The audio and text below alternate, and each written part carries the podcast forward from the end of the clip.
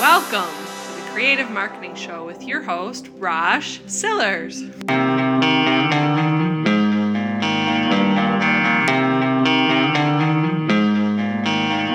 Welcome. Welcome to the Creative Marketing Show. I'm your host, Rosh Sillars. It's so good to have you here. This show is about helping you, supporting you to grow your photography or creative business. And one of the core ways in which we can grow our business is through search engine optimization. And I want to talk about that because Google has been putting out a lot of statements or a lot of information is being reported on about what Google says is a ranking factor and is not. And honestly, if you take what is being stated at face value, it could really hurt you because there's another side to the story. So I want to get into that. But first, I want to talk about what I'm doing right now at roshsillars.com that I think you might be able to benefit from too.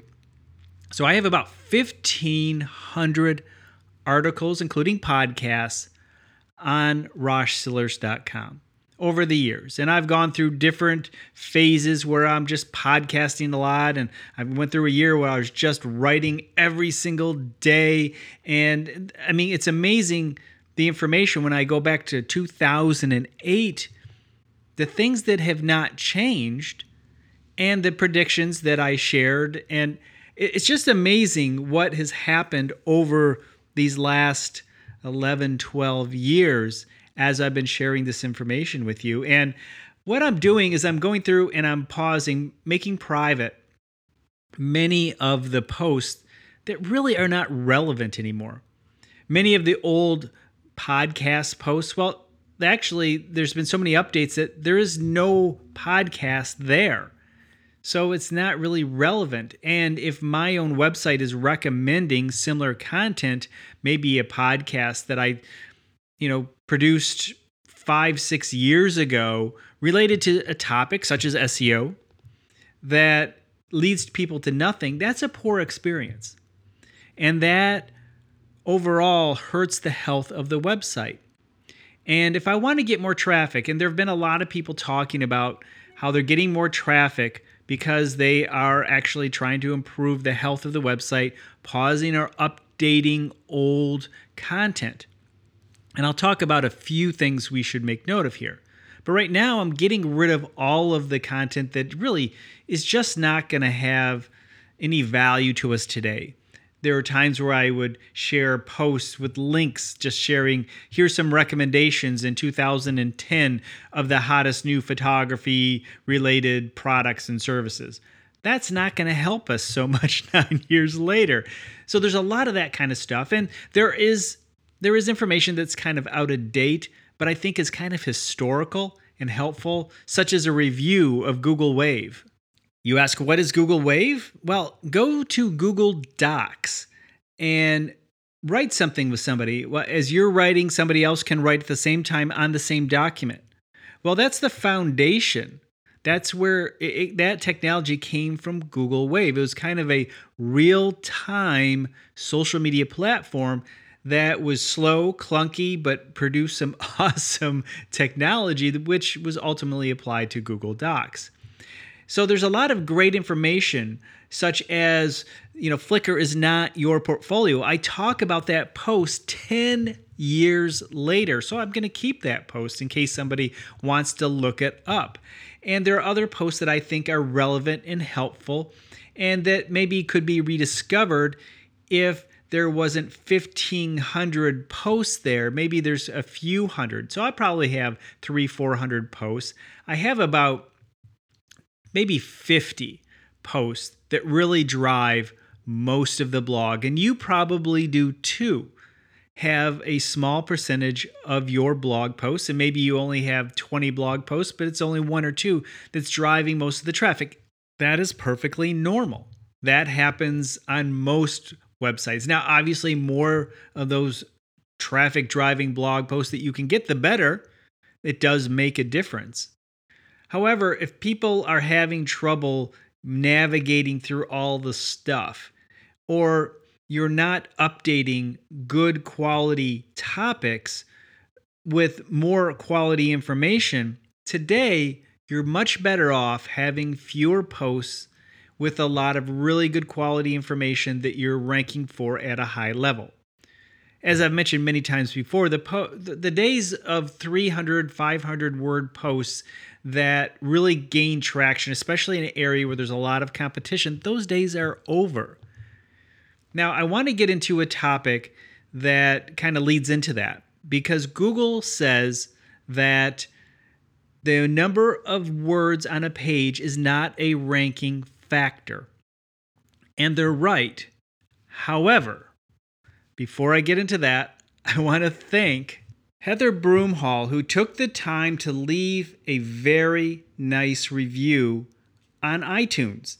And I want to read that review, but I also want to let you know that I'm going to put a link to the URL that you put in the review. Now, if you would like me to change that to your your main domain, that's fine. The, the link that is in the review actually forwards to her main website where she has some beautiful work, uh, wedding and family photographs. So if you are interested in checking out, well, let's give her a little bit of traffic and uh, just go over to roshsillars.com in this podcast, which is 458 and uh, check out her work and leave her a message and let her know that she's doing a great job.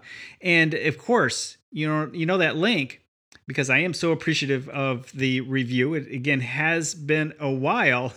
I, I, I really did need a new review at any level, even if it was one star, I'd still be ecstatic because it's been a while. And uh, people leave ratings, but they haven't been leaving the actual reviews. So that link, but you know, let's think about this as we're talking about SEO today, search engine optimization. A link from a website, a blog that's been around over 10 years, has some authority, and is about photography, linking to her website. Hmm, I wonder if that has any value. So, quickly, here is that review she left. I've listened to so many other podcasts, and he is by far the best I've listened to on photography and the business side. I listen at two times speed, and it still sounds great.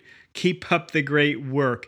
You know, honestly, listening to podcasts at two times speed. Actually, a lot of a lot of podcasts. I guess I I speak slow enough for two times speed, but quite often uh, 1.5 is pretty good, or 1.25 is really good to increase the speed of the podcast, and you can listen to more shows.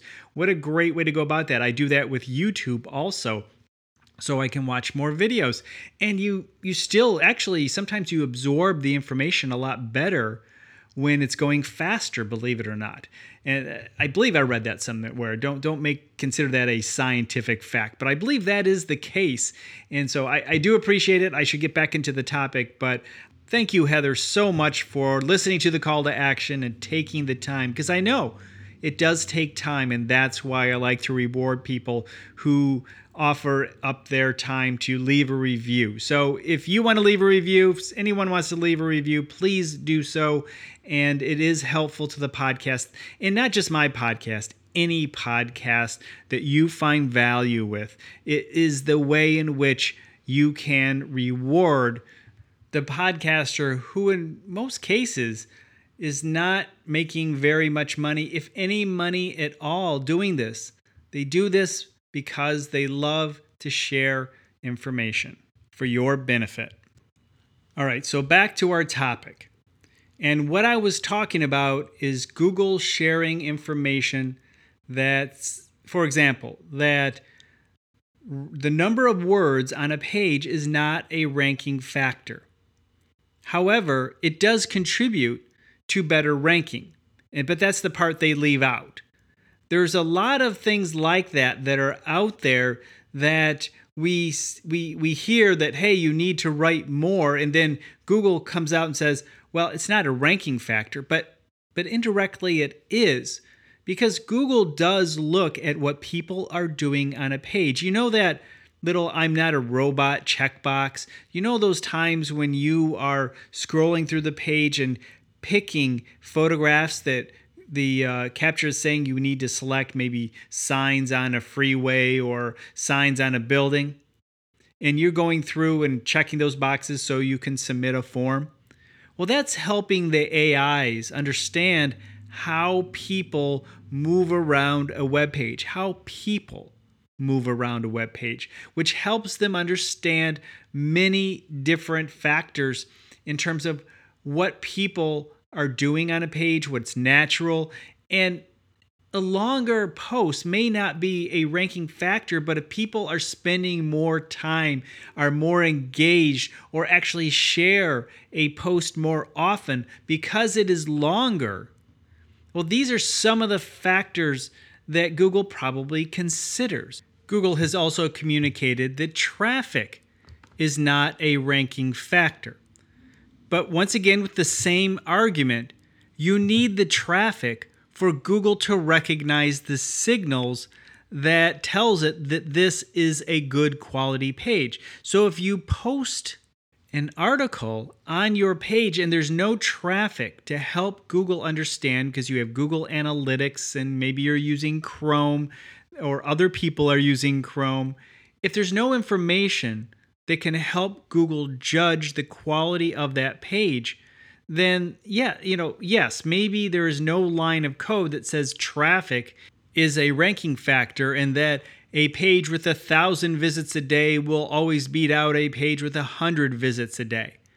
Well, there's probably no code in there in the algorithm that suggests that's a factor. Very possibly. However, a page with a thousand visits a day may be showing better signals than that page with 100. And there are many factors. You just need to have the traffic. So, sending your new page to the social media to get some traffic or drive traffic there from Facebook ads and Google ads to get that traffic is not a bad thing. But the key here is you want it to be the right traffic. So, I will use display ads to drive traffic. It's an inexpensive way to drive traffic to a website to help. And I'll use traffic that is quality traffic related to very specifically, and even in the area, especially if it's a local website, I will set the traffic from the local area where that website is supporting the company that it's supporting. So if it's in a town in Georgia, well, then the website traffic should be coming from that town in Georgia related to the topic or the products or services that that website is promoting. And hopefully, those ads will bring people who are interested in that topic. And they'll move around and they'll click on buttons. And hopefully, it will show Google that people who are interested in this topic find value with that page. So, in other words, I don't want to send people who are interested in cars to the cat sitting page. You need to make sure there's relevance. Ah, relevance is still an important word when dealing with search engine optimization. So, with all that said, in theory, a good website that keeps people engaged with photographs that people are clicking on and looking at can certainly play a good role in keeping people on the website. That's why some websites with a lot of photographs can still rank. Now, in some cases, that's because there's a lot of good quality links pointing to it. However, you still need to make sure you're focused on what that page is about. Each page should be a separate portfolio or topic. For example, you don't want your food and your interior page together. Now, you may have a restaurants page, you may have a specialized exteriors page, specialized interiors page, certain types of food. You can certainly break things out just fine like that, but keep each portfolio and topic focused with the name in the title tag. What is it that that page is about? And don't worry about your name or your company name. These are things that Google already knows, especially if you have a page or have that information maybe in the footer or somewhere else on that page. Google knows who you are for the most part, especially if there are citations around the web. Places where your name and address and what you do are listed in a directory or the Chamber of Commerce page or a social media website. These citations can be helpful to help Google. And that's what you're trying to do. You're trying to support Google with more information, third party confirmation around the web. So you have to think like Google. Are there things that people can game? Absolutely. There are opportunities for people who have websites to game the system if you understand the basics and kind of exaggerate some of those ideas. But if for the most part, you're offering, and I, I recommend you don't try to game the system, there's a lot of gray hat SEO going on out there. And that's fine, I think, for those who are professionals. But if you're not, if it's just your website, just offer the best information you possibly can try to offer a really great, easy experience, making sure your website loads quickly. Make sure that you have an interesting site that people want to engage with, and then work your way around the web. Be a part of the community, be active. I often say activity is a huge part of good SEO, being active on your website and off the website in ways in which Google will know that it's you that it's you participating in some way, a part of a specific community. And if you're a food photographer and you're involved in the food community, that's going to help you, especially if people start linking to your website or start mentioning your work. There's so many ways to go about it, but think about that. Just sit back and think if you were Google, what would you be looking for? And then, based off that, start building out your profile to make it easy for Google to understand who you are.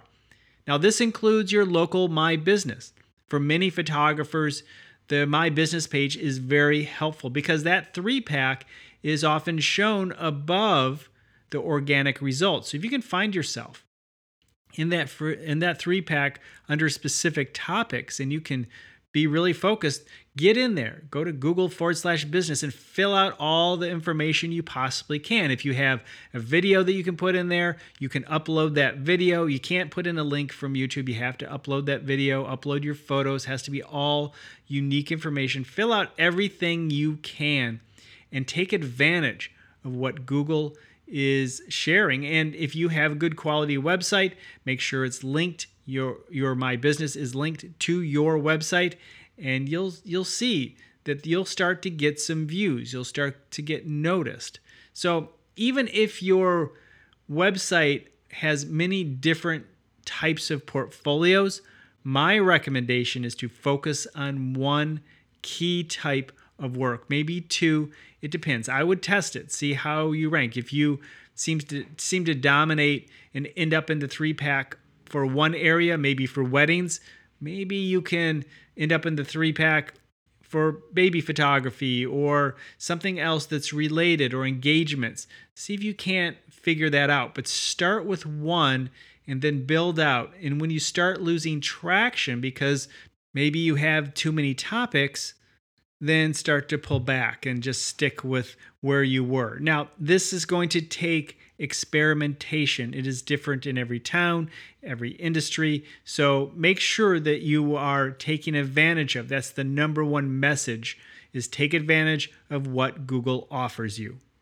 One thing that Google mentioned that I do think we should listen to is them saying that the date on your posts do play a role in understanding quality and freshness.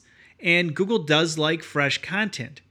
And as I mentioned before, as I'm narrowing down my posts, I really only have right now I have 8 cornerstone pieces. I hope to have 20 cornerstone pieces, kind of like my pricing for photography. It's one that ranks very well and it's a go-to article. But ultimately I'll have 200 supporting articles or 300 on the blog and I'll add more if I think there's something relevant that needs to be shared. And of course, my newest podcasts are there too. One of the things I'm doing is using a plugin in WordPress that updates the timestamp of the updated article. It'll actually say last updated. Now, that's true with the original post. So if something was posted on Jan in January, say January 12th, 2008, it's going to say last updated January 12th, 2008. But if I can narrow these down and I can start updating these art- other articles, make them more relevant, it'll, it'll show that these are all updated articles, which Google is saying has value in determining quality and freshness. So if you have 20, 30 articles that maybe you wrote a couple years ago, maybe you could go through and update them. Maybe make them a little bit longer, more engaging, add a little more information. Maybe you can pick 10 or 20 cornerstone pieces of work that you've done that maybe had a little bit of ranking, maybe had some shares, and they just need to be updated. And by doing that, you can share it as new content. And that's what I'm doing with my pricing articles. Right now, how much do you charge in 2019? In probably October, it will start to say what charge how much should photographers charge in 2020 and I'm going to update the entire article. Some elements will be the same because that information is still relevant, but there's parts of that article that do need to be updated 1 year later. And that's the way I'm doing it from this point forward. And I have more articles that hopefully I can make much more solid cornerstone pieces of a content. And again, Google is giving us that confirmation that that timestamp is helpful. Next, I want to talk about my post this week on roshsillars.com. And the question is Do you need to use manual mode to be considered a professional photographer? Now, this isn't marketing, but it is kind of in the business realm. And I have a video on the Rosh.photography. You go Rosh.photography, that takes you to the YouTube channel where I share business and marketing tips over there. And the, today's video is about this topic, and I have a whole blog post on it at roshsillars.com also. I do get into what is manual mode and program and shutter and aperture priorities, and maybe I shouldn't have gotten into that so much in this video, but that doesn't matter. I, I want to talk about the bottom line because I think it fits in general in a lot of areas as it relates to many of us are trying to improve our professional photography skills and kind of have some of these questions in the back of our mind. Do we have to use manual? Do we have to shoot raw? Do we have to have a big lens? I mean, there are all these questions that kind of get into our head and the fact is, the value of the photograph that you create has nothing to do with the mode that you use on your camera. It has nothing to do if you use RAW or not, and it has nothing to do with the size of your lens. However, there are quality issues here. And so I recommend them if you're a professional because if you're using manual, for example, you have more control over your camera. You're hired to create a specific look and style. And when you're on program modes, you're just getting an average exposure. Now, if you're shooting an event or something like that, then maybe that's fine.